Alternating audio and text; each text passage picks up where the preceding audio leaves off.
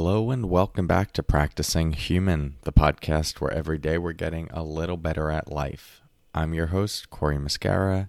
Today's episode, we will be talking about working with resistance. More to come on that in a moment. First, let's settle in together with the sound of the bells.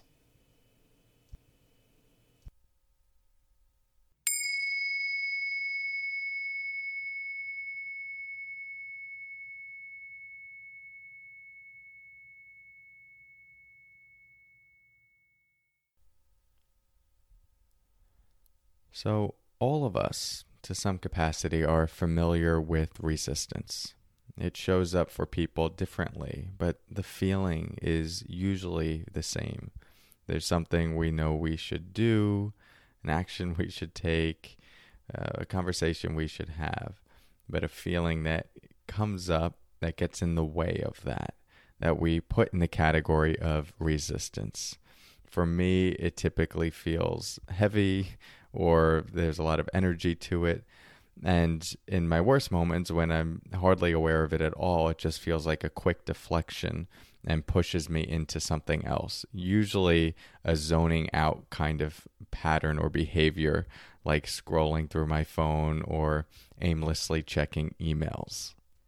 So I would argue that this kind of resistance is probably the key thing that gets in the way of the life we're most looking to create and the work and projects we're most looking to accomplish. If you think of all of these resistance moments that have come up in your life and how often they push you into something else that's not constructive, it's just a form of avoidance. Think about if, if you could just cut down on those by 10%, imagine 20% the things you would have been able to accomplish. And not just in the sense of like accumulating accomplishments, but the conversations you could have had, the decisions that could have been made earlier rather than later that might have shifted the course of things. Now, I'm not one to get caught up in regret. This moment is always the beginning of the rest of your life, and too much focusing on coulda, woulda, shoulda is just wasted mental energy. But we can use that reflection to inspire us to work differently with resistance moving forward. And the key thing to remember when working with resistance is that it's always happening in a single moment. And it's always an experience that is arising in the body. So the better we can be at being attuned to our body, so noticing when that resistance is coming up, and being able to stop when it comes up and not immediately let it deflect us to something else, the more power we have to stay with it and start to move through it. And for this reason, it's always so surprising to me just how simple it is to start making progress with working with resistance. Because I notice for myself, if I can just catch those moments of resistance with awareness, feel the energy and momentum in my body to want to turn to something else. Take a deep breath, hold space for the feeling, and then just move forward anyway. Take one step in the direction of the thing I need to do. Usually that resistance subsides enough for me to continue on.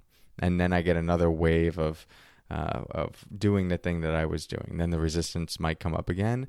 If I could stop, take a breath, and then move forward, it'll start to pass. It's when I'm not aware of it or I'm moving too quickly that I jump to something else and lose that initial momentum and the resolve to do the thing that I was doing. So I think slowing down is very important when working with resistance. Let's just say you were working on something at your computer. If that resistance showed up a hundred times over the course of five minutes, but you did nothing else other than stopped, took a breath, felt it, and then continued typing something. It came up another five seconds later. You stopped, took a breath, continued typing. That would be powerful. And eventually you would overcome it. Now, usually it's not going to be a hundred times in five minutes, but that's just to illustrate that that would be a better use of your time. And although it would even feel ridiculous to stop and breathe that many times over the course of five minutes, that would be the thing that would allow you to start to move through the resistance rather than letting it take you to something else. So, this is my encouragement to you today to first just start to notice all the things that maybe you set an intention to work on throughout the day, things you want to do, ways you want to be, stuff you want to accomplish, whatever it might be. And then as you're m- making progress toward those things or you endeavor to do those things, notice when the resistance comes up and just see if you could take one to three seconds to stop, take a breath, feel it, and then proceed anyway. You might not be able to do it with everything. And I understand there are some very big tasks that do require just like the pulling our hair out, huffing and puffing, needing to go for a walk and come back to it. You know, creativity works like that as well. But there are a lot of little things throughout the day that we're stacking, like little tasks, one on top of the other, towards something bigger.